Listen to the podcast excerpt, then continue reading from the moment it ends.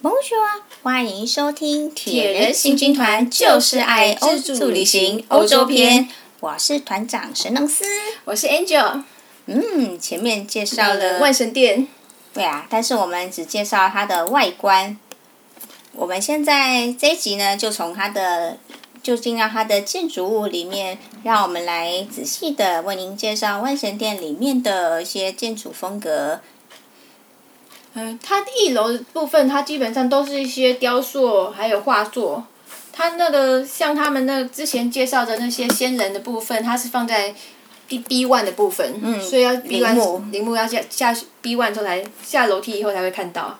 那在一楼的部分，千万不要错过挑高墙面上的画作。我们最有可能认识的名人应该是圣女贞德。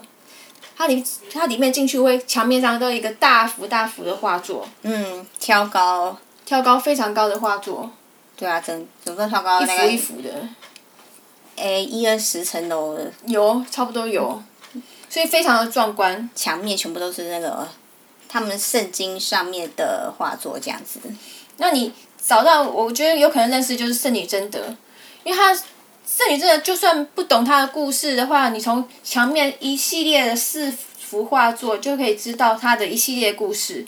得知她从普通的牧羊女聆听圣谕以后，带领了法国士兵打仗，击溃了英军，获得胜利。不过最后却是惨遭火刑的短暂人生。嗯，万神殿实在是巴黎科学的殿堂。除了研究放射线雷的居里夫妇陵墓之外，大厅的正中央摆着一座一直摆动的钟锤，它有二十四、二十七公斤，好重哦，二十七公斤哦。金色的圆球不断规律的左右摆动，那是著名的科学家傅柯在西元一八五一年在这里进行测试，证明地球自转的现象。哦，那那一颗就它就没有人去推动，它会自己自己摆动。对啊，由于地球自转的关系，哦、所以它会一直动。这座傅柯摆始终在万神殿里不懈的摆动着，也像是法国对于这这位伟大科学家的最高致敬。接下来介绍的诶遗珠景点是伤兵院，对于巴黎甚至于整个法国。影响最大的人，除了巴呃法国的历代的国王之外，大家都应该都会想到拿破仑吧。拿破仑出生在科西嘉岛，它是在地中海上的第四大岛，面积有二点五倍的台湾大，但是总人口却只有三十几万人。嗯，看得出来非常的地广人稀。地广人稀科西嘉岛属于法国，却离意大利比较近，实在是非常的矛盾。其实科西嘉岛自古以来都是属于罗马帝国管辖的，岛上的居民也多是意大利人，像拿破仑的先祖也是意大利贵族，他在十六世纪算是意大利人哦，意大利的呃后裔这样子。嗯，十六世纪开始定居在科西嘉岛。直到一七六八年，拿破仑出生的前一年，科西嘉岛被法国占领，所以拿破仑就变成了法国籍。所以他一七六九年的时候，他出生了，然后就变法、嗯、变法国籍了。嗯，对啊。他长大之后前往法国接受军事训练，在法国大革命之后，拿破仑以优异的战略逐渐崭露头角。他以非凡的军事才华逐一击败奥地利、意大利、埃及、德国等国，许多的胜利累积起来，让他取消共和制，建立了帝制，自称拿破仑一世。但此时受到了原统治地组成的反法联盟，加上入侵西班牙、俄罗斯的失利，腹背受敌下，最后失败了。一八一四年，被流放到意大利附近的厄尔巴厄尔巴岛，然后法国回归波旁王朝的路易十八统治。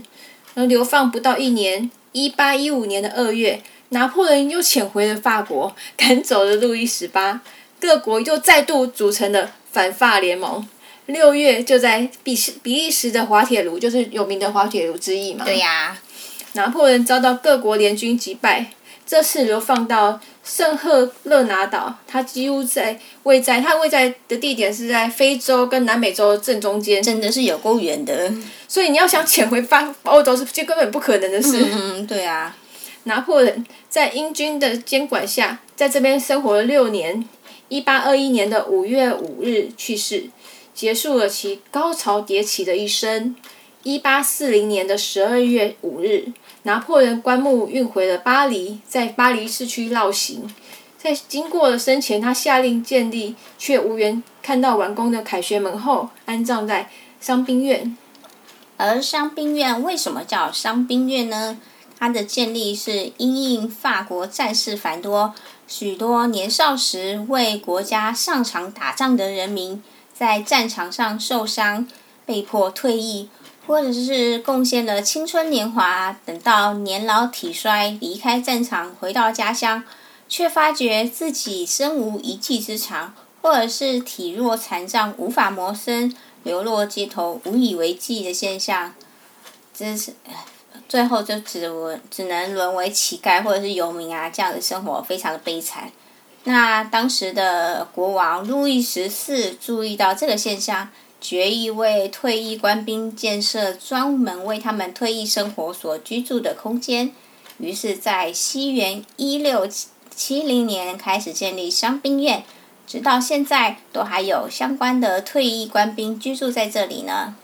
目前其实这里有国立伤残老兵机构、伤兵院院长办公楼、巴黎军政长官公署、法国解放勋章监护人办公楼、国立退役老兵以及战争受害者办公室等办公的机关，以及法兰西军事博物馆、微缩建筑模型博物馆、法国解放勋章博物馆等博物馆。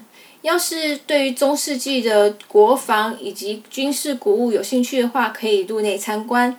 但是呢，大家前往这个目的地主要都是在于拿破仑棺木安葬的圆顶教堂。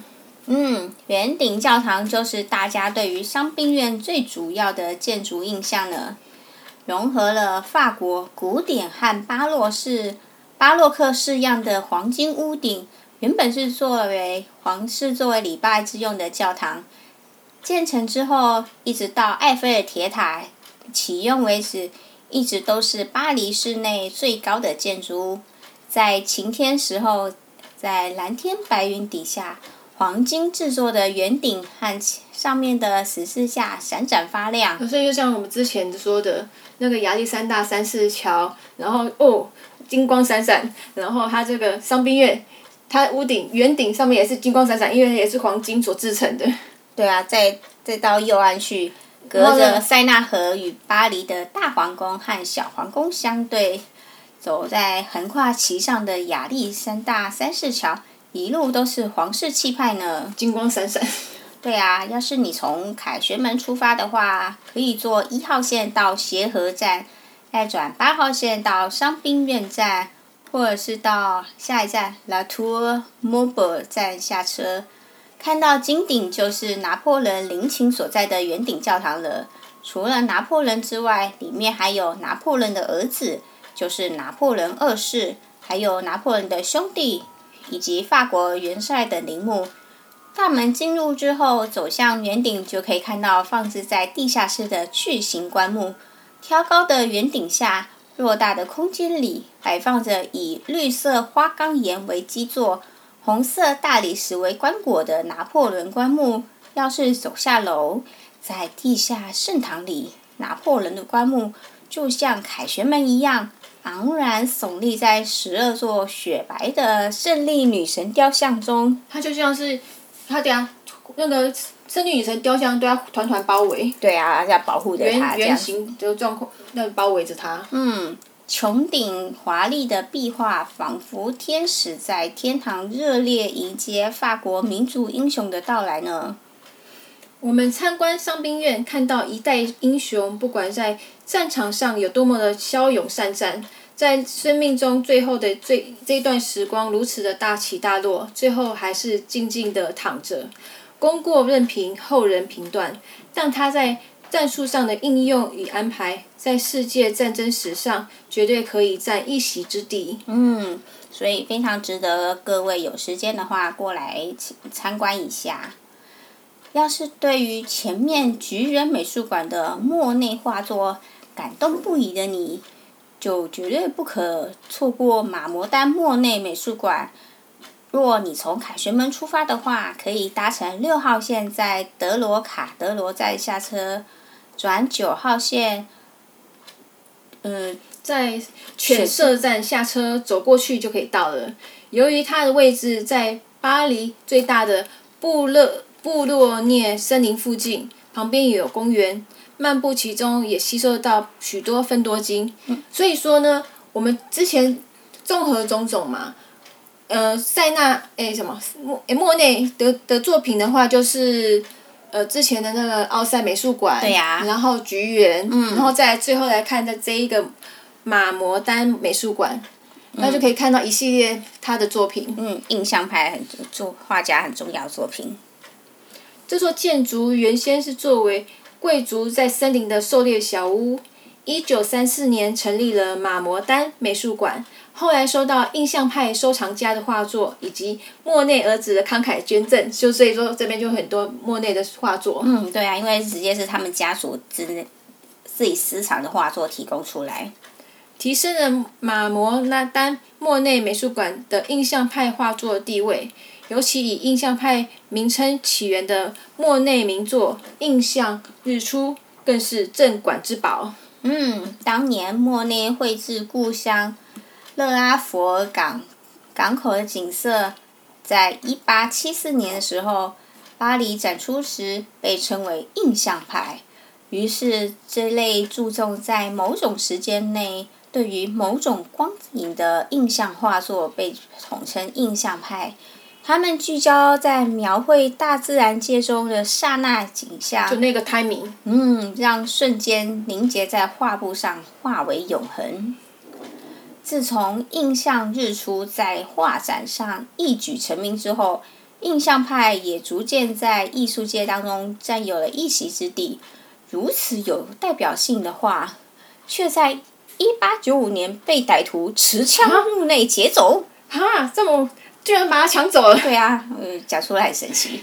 直到一九九零年才寻获，哦，失踪了五年。哇！重回找了回来。嗯，马摩丹莫内美术馆继续展出，所以大家若是有机会参观马摩丹莫内美术馆，一定要仔细的瞧一瞧这一幅经过一番波折才物归原主的名画哦。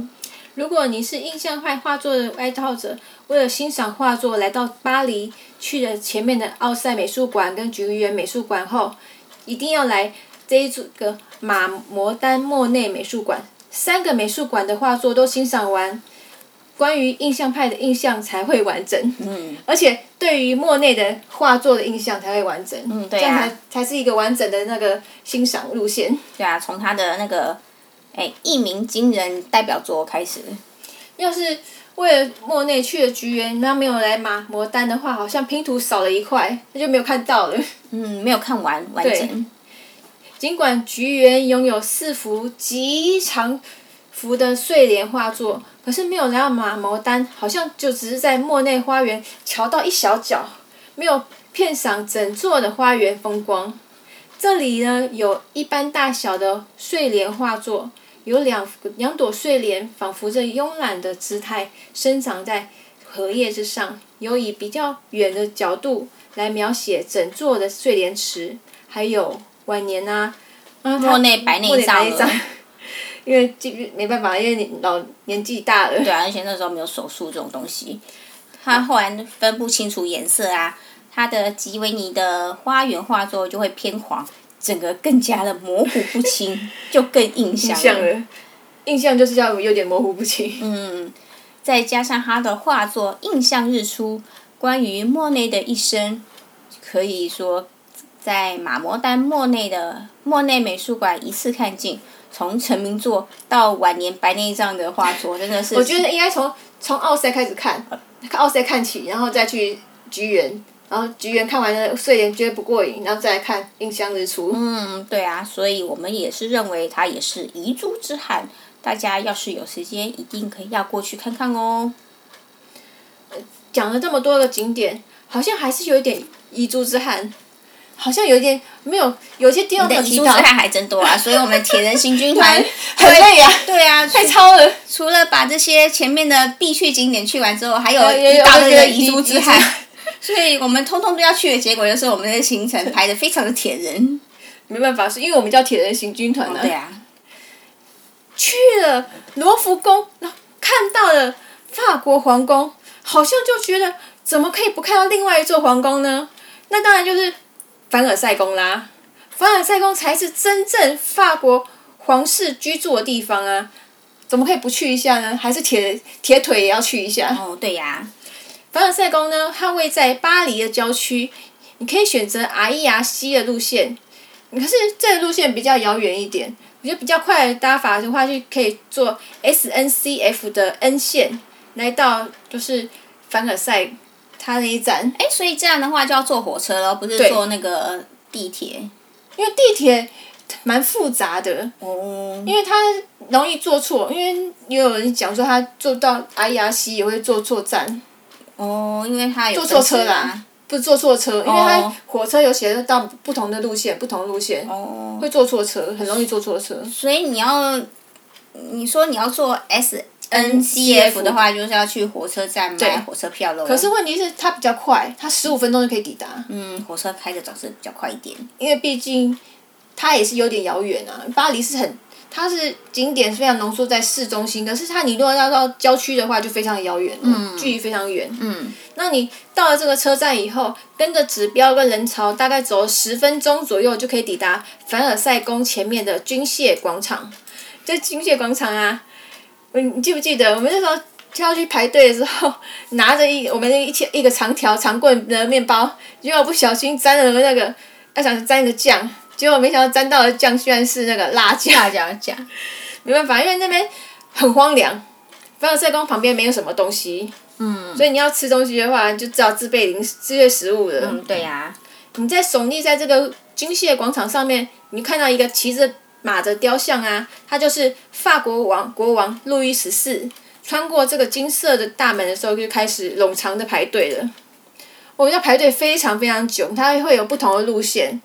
那就算是你有 pass， 他那个什么博物馆，博物馆卡的话，你也要排队两个钟头才可以进去，所以他应该排队会比那个还要久，比那个诶、欸、那个罗浮宫还要久。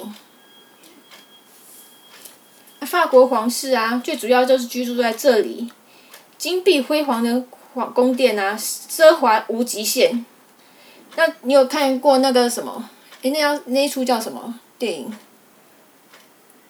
哎，什么拜金女？凡尔赛拜金女。对啊，凡尔赛拜金女，你就可以看到，凡尔赛拜金女是在真正的那个凡尔赛宫取景的。嗯，对。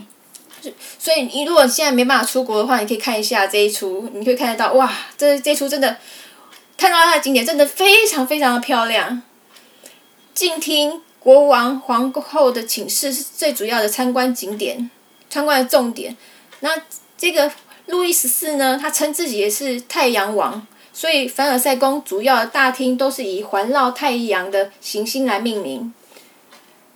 里面有海克力士厅呢，在路易十四的时候，它是个皇家的小教堂，后来这个小教堂改成国王的接接见厅。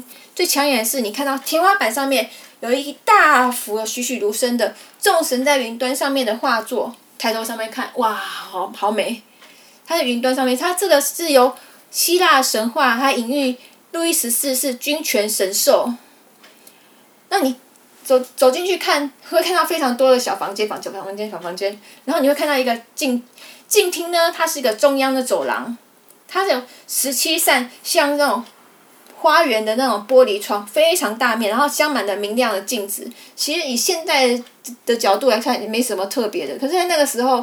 镜厅非常的奢华，因为全部都是镜子。对啊，像他建那个盖的时候，路易十四是我们的清朝，清朝根本没有什么玻璃或者是镜子方面的东西，那他可以奢华到诶，整面都全部长走廊全部都是很大面的镜子，然后显示说他们法国的工艺实在太厉害了。像我们那个古代，不是女生要照镜子，然后都拿铜镜，因为铜完全看不清楚。对啊，但是他们竟然可以奢华到用那个整整面墙出很大面镜子，铺满他的皇宫走廊。